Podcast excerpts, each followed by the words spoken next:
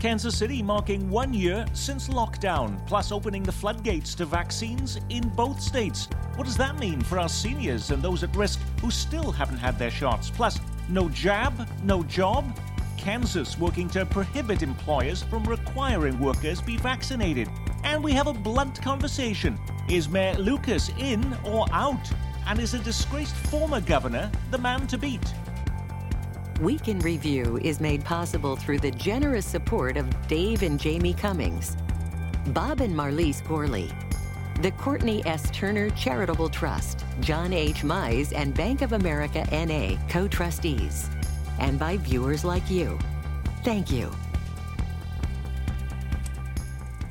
Welcome, everyone. It is great to be back after an exhaustive membership drive separated us for a few weeks. This half hour, we dissect the week's top stories and some of the big stories we missed while we were away. Up for the challenge is Mr. Up to Date on KCUR FM, Steve Kraske, 41 Action News investigative reporter Kat Reed, the editor of the Call newspaper Eric Wesson, and from the pages of your Kansas City Star. Dave Helling. Now, a year ago this week, life as we knew it began to change. This Sunday marks the anniversary of a stay at home order in Kansas City that would shut down all but essential businesses. Schools would close indefinitely. This week, our Metro's local leaders gathered at Union Station to remember. There are many who lost their lives to this virus. We will not forget you. And I would encourage all of our residents get vaccinated. It will make a difference.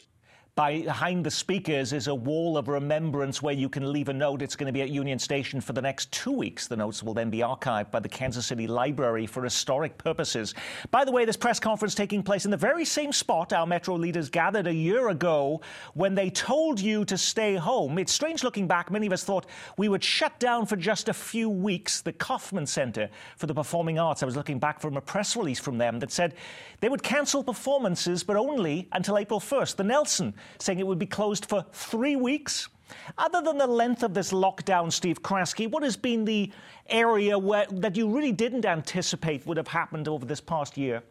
You know, I think there's a, a burgeoning sense here, Nick, in recent days that uh, new scholarship on the impact of the virus in, in terms of states that crack down really hard with tough mask mandates, closing businesses. It seems like in some cases they didn't fare all that much better in terms of the numbers of people infected, the numbers of deaths, uh, compared to states that didn't crack down very hard. Florida Governor Ron DeSantis, for instance, now being hailed as an example of a governor who did it right, and he was ridiculed early on by late night talk show hosts for doing very little when it came to mandates and, and shutting things down. So we're still learning a lot about this virus even today. Eric, what about for you? What was the thing that you most, you certainly did not anticipate beyond the length of this lockdown? I didn't anticipate how it would affect businesses in the manner that it did. And and the length of it, of course, but it kind of redefined lives for so many people. You think about it uh, in the black community, one of the uh, prized times that you have is Easter, Mother's Day, all of those events were canceled. We thought, well, maybe we'll get back on track for the 4th of July. We can start having family reunions. And that didn't happen either. So I think the impact that it had on our everyday lives, even going to church on Sunday, has been more than I don't think anybody could have anticipated. And Carrie, we also said in those very first few weeks, wow, crime is substantially down. This is actually having one knock on positive effect. We're not seeing murders, we're not seeing all of these other problems. That quickly changed. Yeah, of course we did begin to see see crime, which honestly didn't surprise me because I, I figured the people who are perpetrating crime in our community would not necessarily listen to stay home, you know, lockdown orders. But one thing that I think is really kind of surprising to this day is just how fundamental the change has been in our lives. There are things that we did a year ago that we just said this is always the way it's going to be. And they're simple things like salad bars and self-serve coffee. And there are these things that we experience that we will probably never see again uh, things that you know were just parts of normal life. In addition you know, I now have nightmares sometimes about leaving the house without a mask. So it's that, you know, reaching for the mask every day that's so totally different and has really been ingrained in us over the past year. And you think, Dave, you know, we haven't had you in the studio for an entire year. We've been now doing it virtually, transforming the way we've done television. Right. Two things that I think I learned. First, we really do know who the essential workers are. They're the people at the grocery store, the people in the um, nursing home, or at the hospital or the doctor's office. I mean, those folks had to keep working in person during the entire year of the pandemic, and our debt to them is absolutely enormous. We can't forget that. The other thing I think we've learned is how many holes there are in sort of the hierarchy of authority when an emergency like a pandemic hits. Is it the mayor? Is it the governor? Is it the president? Is it the city council, the health director? we don't know. And what we ended up with was a lot of arguments over who gets to decide and how we have to respond on masks, closures, uh, you know, whether we can gather, or not gather. We really need to re-examine that structure so that there are clear lines of authority the next time a pandemic hits. If the next time a pandemic hits, Steve, would we be able to do the kind of business closings and other changes to society that we saw in Kansas City? Because we have bills in Kansas and Missouri that would make it much tougher for public health officials to require businesses to close, for local mayors and school boards, right? Well, I think no question about it, Nick. That is an enduring lesson from this pandemic. There's going to be a lot more reticence going forward if there is a next time, God forbid, that something like this comes down the pike. Uh, I think lawmakers, city officials will be really hesitant to go too quickly, too fast. You know, having said that, Nick, you've got to cut public officials a slack because you go back a year ago we can play armchair quarterback all we want, but a year ago, we didn't know what we were doing. We didn't know what we had on our hands. I think public officials were really stumbling around in the dark, trying to get their arms around what this meant for all of us and how to keep people safe. And I think a lot of politicians reverted back to their natural party affiliations. Democrats more inclined to go with tough restrictions, Republicans uh, more likely to be uh, less restrictive. And that's where they wound up here. But I have a hard time being too critical given the mystery that this this virus really turned out to be. Mayor Lucas was telling KCUR News this week, looking back at the year, what was what was the biggest uh, regret that he had, and it was uh, the fact that he waited so long to impose a mask mandate, Kat Reed. Yet he was the mayor. I mean, that took place in June, by the way. The CDC was saying, you know, recommending those in April. What stopped him? Well, I think first of all, there was a hope that people would choose to wear masks to protect other people without having to mandate it. Um, but also, you know, it's was a pretty big decision to make. And you saw the political backlash, personal backlash he faced. I mean, someone sent him a message saying they wanted to see him hanging from a tree after he put in the mask mandate. So there was a tremendous price and a lot of a lot of backlash for making that move. The big push now, of course, is to get as many people as possible vaccinated. Arrowhead Stadium, the epicenter of a mass vaccination event this week, hoping to make a big dent in waiting lists for the shot. Missouri vastly expanded the numbers of people who are eligible for the vaccine this week. Teachers, childcare employees, and grocery store workers can also get the shot now, and so can critical infrastructure workers. Well, what does that mean? According to the state, it's government employees, communication workers, those who work in information technology, the dams sector. Yes, there is such a thing the energy sector, and in food and agriculture jobs. These are hugely broad job categories. Couldn't most people, Eric, claim they were in one of those areas and get the shot at this point? Yes, they could. But one of the things that's really kind of bothering and annoying. We got this thing with the herd immunity, and so many people from each uh, segment of people or race of people need to get the shot. But down the street at the Negro Leagues Museum, we live in an area that's probably 97% black, and the Negro Leagues Museum started giving the vaccines. Probably 95% of the people going in there taking the vaccine are white. If you look at uh, Reverend Modest Miles Church at Morning Star, you know, that area is probably 98% black as far as homeowners and residents, but the people getting the shots and the vaccines are 95 to maybe even some days 100% black. So I mean, what, why, why, why is that then? Because I thought there was a big push now to make sure that underserved communities there was going to be a major effort to make sure they were vaccinated, including at the Negro League Baseball Museum, where you didn't have to go through an online appointment system. You could just call and get an appointment.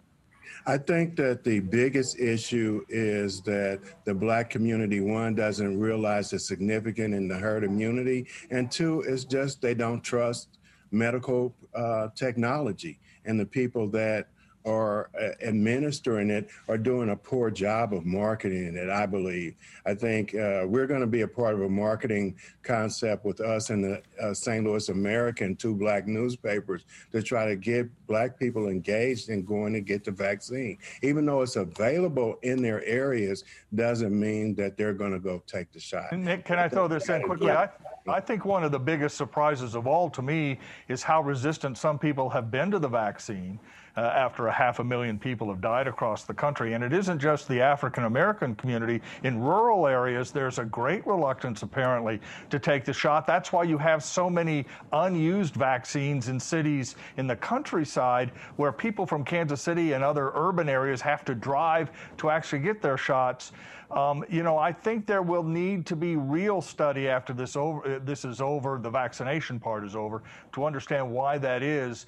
But um, uh, it's clear that Missouri's effort, and to a certain degree Kansas's effort, to vaccinate people has been substandard. We're clearly in the lower third of states in the rate of vaccination. We're sending lots of vaccine to places where they don't need it and not enough to places where they do. Uh, I, I think we need to do a real study of how we made these decisions and how we can do them better going forward. Kansas now speeding up its vaccine program. Starting Monday, more than half a million Kansans will get their first opportunity to get the vaccine. We're determined to get every Kansan who wants to be vaccinated vaccinated as quickly as possible. So, for the first time, Kansas on Monday, under the age of 65 with critical medical conditions like cancer, heart problems, and diabetes, will be able to get the shot. And Kansas, too, is expanding the vaccine to critical workers, including anyone in the food industry, the transportation sector, government, communication workers. Is this big expansion, though, just going to make it tougher for those seniors who are still waiting to get their shot, Steve? You know, I think it might, Nick. Uh, KCUR did a story this week that reported that after two months of vaccinations, only 55% of Missourians 65 to 74 had received dose, doses. 42% of those 75 to 84, uh, 57% of those 85 and older. So a huge swath of seniors have not taken advantage of the early opportunity. Getting in now is going to be even tougher. I think we need to figure out exactly what happened here as well. Yep, Kat. Yeah, in Kansas, there will be 600,000 more people eligible starting next week with the expansion into these phases. And I think we are hearing from some leaders a renewed push to help our senior citizens who cannot put their name on 10 different lists, who do not have internet access, who aren't on Twitter. Um, and so I think that's one reason why you've seen, for instance, Wyandotte County has been doing the walk in clinics for some of our seniors because really this is a hard process to navigate. So so I do worry about the seniors who don't have some of the resources uh, that younger folks may have to, to get in line for the vaccine. Before you rush out to Wyandotte County, by the way, you have to be a Wyandotte County resident to get them. But kudos to Wyandotte County officials that has really the loosest restrictions now. Just walk into any of their facilities. You can get the shot. No appointment necessary. Let's make this easy. But you have to be 65 and older. That will change on Monday as they expand in Kansas. As more of us, of course, are getting the vaccine, have you noticed there are now companies and non nonprofits right here who are requiring you to have the shot. Kansas lawmakers are now trying to stop that from happening. A bill in Topeka would block businesses from requiring workers to be vaccinated. In fact, companies could be fined if they used a worker's vaccination status to make decisions on hiring, firing, compensation, benefits, promotions, or leave. What is the status of that, Dave? Well, I think there's some support for it. It's a very, very difficult question, Nick. There is evidence that some businesses are telling employees, don't come back unless you've gotten a shot, and you can understand their concern, not only for liability, whatever that turns out to be, but just they don't want their employees getting sick or giving the disease to other folks in the room. So you can see that. On the other hand, uh, there is a uh, an argument to be made that if your business can order you to get a shot. They can order you to stop eating french fries for lunch, that type of thing. So I do think there is a balancing act here.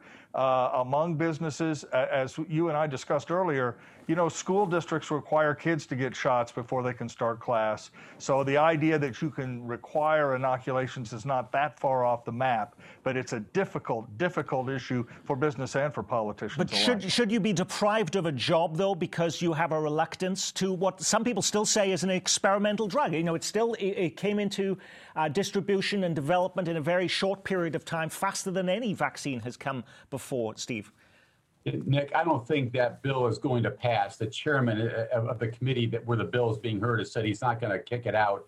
23 states around the country looking at this kind of legislation. Nothing has passed anywhere. Even the Kansas Chamber of Commerce, Nick, is saying it doesn't want this legislation right now. But most uh, business owners saying they want the flexibility to put in a requirement if it's needed. I don't think this kind of legislation is going to happen this year. Okay. Lucas, okay, let's move on from this. Uh, will this be the week Kansas City Mayor Quinton Lucas makes up his mind? Mayor Lucas says he's been meeting with family and close aides to decide whether he should be a candidate for the United States Senate next year. Missouri Senator Roy Blunt surprised many last week when he announced he will not seek re election after serving 24 years in Congress. If Lucas enters the race, will he be able to keep his current job at the same time, Kat?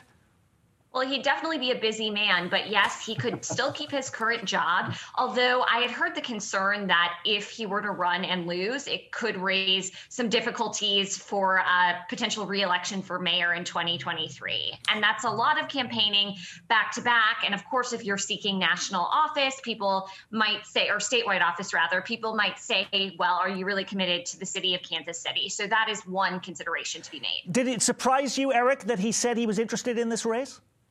Yes, and he sent me a text and explained what his position was. Um, it was just kind of surprising. I think he has a lot of things that he wants to accomplish yet as mayor. I don't see him actually running for it uh, because I think he hasn't done his checklist yet. But I will say this Democrats are going to be at trouble trying to find somebody to fill that seat. But I would have one name that I would like to throw out as a possible candidate, although I know he wouldn't do it. Mayor Sly James, former Mayor Sly James. I think he's got great crossover appeal. I think that people in rural Missouri would uh, maybe come out of Republican stronghold areas and vote for him. Why, is, why isn't his name being mentioned then, Steve? I don't know what the issue would be there. I think Eric makes a, a good suggestion. Sly James would be an appealing guy. You got to keep in mind, though, we're talking about two African Americans here. In the history of the state of Missouri, Nick, an African American has never won statewide office. Now, we're talking about two guys who might have a shot, but boy, it's an awfully red state these days, and I think both men would think long and hard before taking a leap like that. You, know, and, you would have to raise a lot of money. You probably money. have to have about two million in the bank right now uh, if you were really serious about trying to make a run for that seat. Anyone with political ambitions would salivate, of course, over the opportunity to run in a race with no incumbent to beat. There are undoubtedly scores of Missourians who looked in the mirror over the last few days and saw a U.S. Senator looking back at them. By the way, among them is former Missouri Governor Eric Greitens, who resigned in disgrace in 2018. Is it possible he can recover from a sexual misconduct scandal and become Missouri's next senator, Dave? Yes, it's possible. Uh, it, it, it's not at this point likely, but it's certainly possible. And it's more possible, Nick, if there are lots of candidates in the Republican primary. If you get two or three candidates, Greitens' problems would be probably too much to overcome.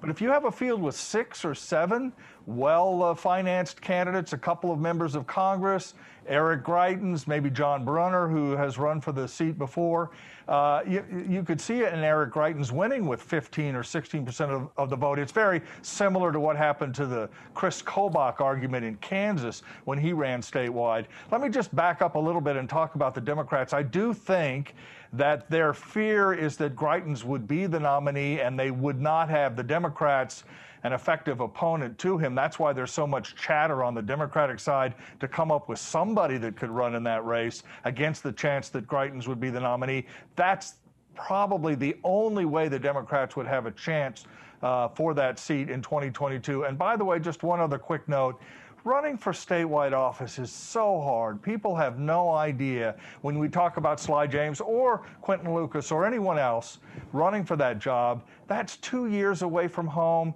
traveling every weekend to remote areas of the state, raising lots of money. And if you're a Democrat, you've got to be thinking, and I'm going to lose.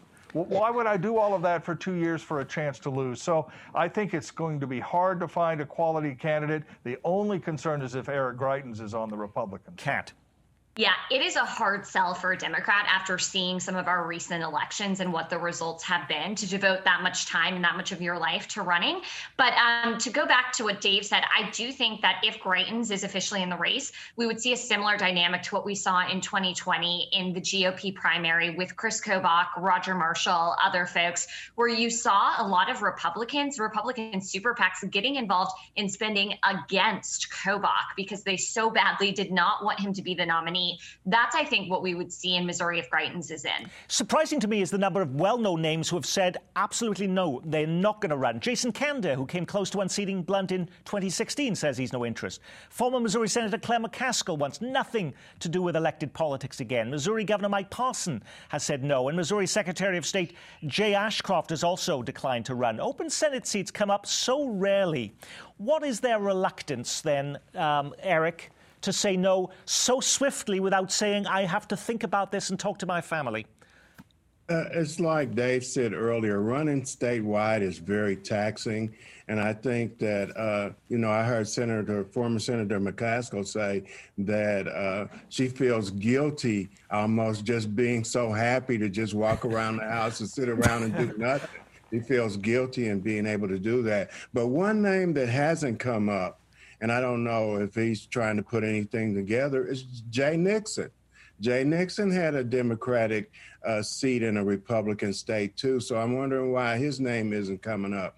You know, Jason Kander had the medical issues. I could see that, but uh, Jay Nixon, nobody's mentioned his well, name. He is saying he's contemplating it, but is he uh, too much of a has-been at this point in Missouri politics, Steve? Well, I don't think so. I, I, think if Jay Nixon were to take a serious look and wanted to do this, uh, he would get very serious consideration. He might be a shoe in for the Democratic nomination, Nick. Keep in mind, he ran for the U.S. Senate once before, back in 1994 or 8 or something like that against Jack Danforth. He got crushed in that race, but it does suggest that he has interest in a seat like this. The other name we're not hearing much about is Dave Helling, who looks in the mirror every morning and sees a U.S. senator. well, I put that on the record. I think you know? I would have to live in Missouri, which would be the first thing. Wouldn't stop and, you. And let Wouldn't me just say quickly about Jay Nixon, if I can. He's got a problem with Ferguson. His mm-hmm. reaction to Ferguson is a problem for him in the Democratic Party. I think there is great. That, that's, mo- that's more of a problem than Eric Greitens and the sexual misconduct allegations. Well, if we if we saw Greitens against Nixon, that would be a fascinating race to cover. There's no question about it because both would be deeply wounded. But uh, I don't. I think the Democrats might overlook Ferguson, but he would need huge turnout to have a chance against any Republican. And I think the anger in the African American community against Jay Nixon, which, by the way, has been around for decades, might make that huge turnout difficult in 2022 and he might lose. And on that basis, he might not run. So, uh, you know, we're in for a fascinating two years, Nick. There's no question about it. While we were in our membership drive over the last few weeks, there was some big news stories we missed, and that's not just a string of high profile departures at KU. How about a string of high profile departures from downtown. The Alamo Drafthouse announcing it's permanently closing, so there's no longer anywhere you can watch a movie downtown. And the bigger question what happens to Kansas City's newest skyscraper as and Reed pulls out of its new headquarters building? The 18 story office tower is still under construction. I've not heard anything about this since. Has someone else agreed to move in, Kat? No, we haven't heard of any tenants. The last we've heard is that there is a contract in place. Obviously, the building is going to be finished, but they will have to find a tenant. And the nature of work has changed so dramatically in the past year. People are working remotely. Uh, people realize that's an option that works. And so I think that it's trickier to find a tenant for that space than it would have been a year ago or, or before then. As taxpayers, though, does it make any difference? Are we on the hook in any way if uh, and Reed does not go down there and they don't find somebody imminently to go into that building, Dave?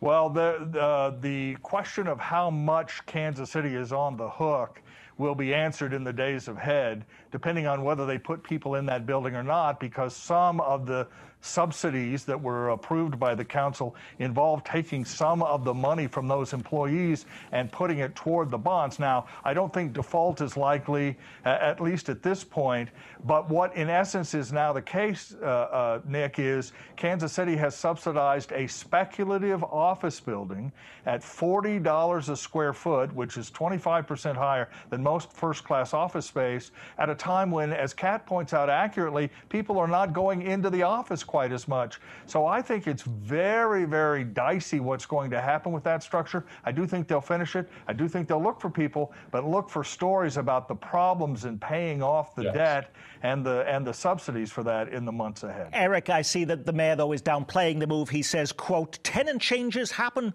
all the time. There are many companies looking for high-end office space."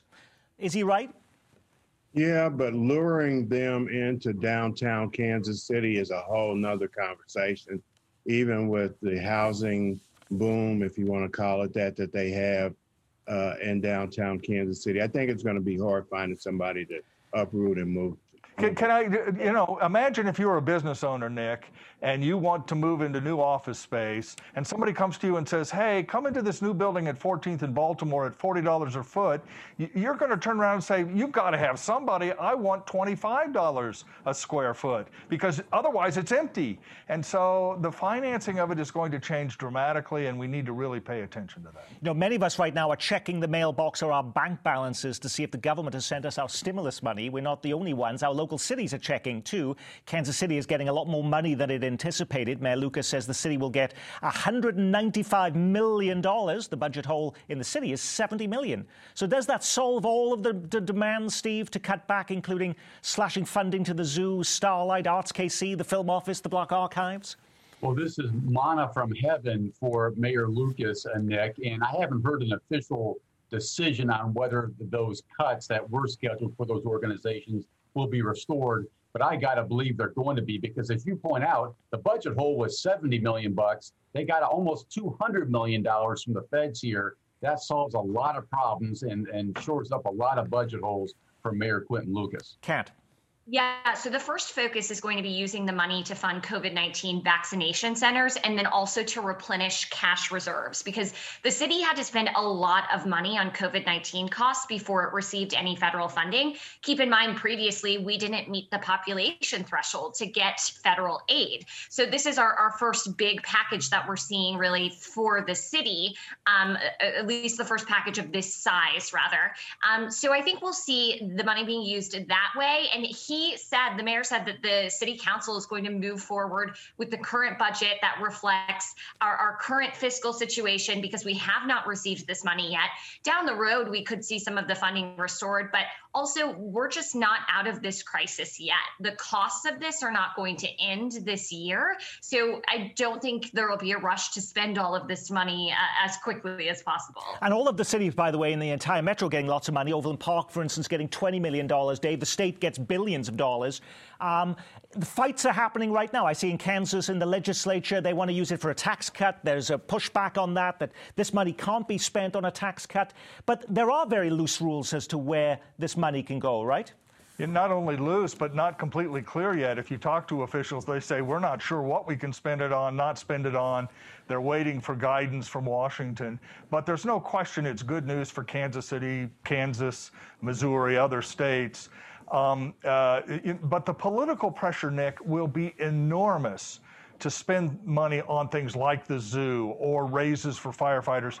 Because it, it, when you get $200 million from Washington, what's a million dollars for the zoo or $500,000 for some improvement uh, in some other part of the city. So I think there will be some nickel and diming going on, and it'll be interesting and difficult for the mayor to hold that back and say, no, we need to put some money in the bank and be careful about how we spend this windfall. But, but are places like the Jazz Museum and the Black Archives getting uh, salivating over this money, Eric? They, they probably will. It'll probably help their bottom line budget uh, where they were trying to juggle money around through donations to cover the cost from the uh, city cutting their budget. So it should be okay for them as well. But that's a lot of money, and I'm sure it'll go to good use. When you put a program like this together every week, you can't get to everything happening in Kansas City. What was the big story we missed? A paradeless St. Patrick's Day, almost Leavenworth, the only local city hosting its own parade. A top Kansas politician in big trouble, driving the wrong way down I 70 for almost 10 minutes. Senate Majority Leader Gene Suellentrop arrested on suspicion of driving under the influence. What happens to the homeless now? Kansas City closing its Bartle Hall Warming Center. Still no final decision on how Kansas City should honor Dr. Martin Luther King, but a groundbreaking this week for a destination playground in long overlooked Martin Luther King Park. It's being funded by a foundation set up by Chiefs quarterback Patrick Mahomes. After a quarter of a century at Oak Park Mall, the Disney store shutting its doors for good on Tuesday. And let's not kid ourselves. Is filling out a bracket one of the top stories for many Kansas Citians this week? March Madness underway in Indianapolis.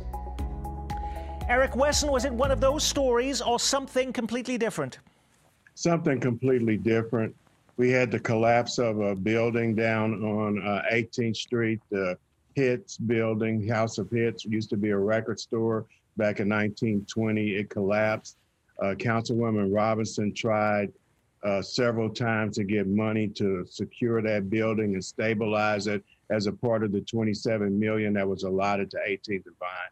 So I'm going to say the city's non-response to fixing these buildings down here that are about to fall in. I'm just glad nobody was walking down the sidewalk when it collapsed. Now the city has money to fix up things like that. They had it all along. Whenever they want to find some money, they can find it. They just look in a different drawer or a different pocket. Kat Reed. Well, I'll start with a tip of the cap to my fellow, fellow Irish person, Michael Mahoney, for his work on Paradeless St. Patrick's Day. But mine is going to be something completely different as well, which is the closing of the Bartle Hall Warming Center this week, which was a, a huge thing for, for houseless people in our community. And we've seen a lot of conflict with that, but we've also seen a lot of agencies working together. So I'm interested to see the solutions that come out of that moving forward, so maybe more long long term solutions. And I'm also wondering what's going to happen to these people. I know they've been in touch with social workers. The city has sent them there to try and find housing for people, but it's, it's a big population and that problem is not going away. Steve Kraske. I think the ongoing inability, Nick, for local officials on both sides of the metro to really figure out a way to get vaccinations to poor Missourians and poor Kansans. I know steps have been taken, but a lot of folks are really struggling with that question, and the lack of answers on this front remains pretty troubling. Dave Helling. Two things. I didn't know Mike Mahoney was Irish. Uh, uh that's that's news to me. and second. Second, the University of Missouri Kansas City this week will announce a major restructuring of its programs. Uh, the good news for Brother Kraske and his colleagues is it does not appear there will be mass layoffs of any kind of faculty, and there won't be major tuition increases. There will be a restructuring of some degree programs, and some programs, including some master's degrees, will be dropped. And that's happening, though, in universities all around our region, though. Correct. And we had a chance to talk with the officials at UMKC, Nick. They said they've weathered COVID fairly well, but they need to take these steps to position themselves for the uh, for the next 10 to 20 years. The good news is they're not going to go in and really lay off a lot of teachers, as some schools have talked about. And on that, we will say our week has been reviewed. Connecting with us on the big screen this half hour, Kat Reed from 41 Action News and Eric Wesson from The Call. The stars Dave Helling and keeping you up to date weekdays at 9. Weekdays on KCUR FM, Steve Kraske. And I'm Nick Haines from all of us here at Kansas City PBS. Keep calm and carry on.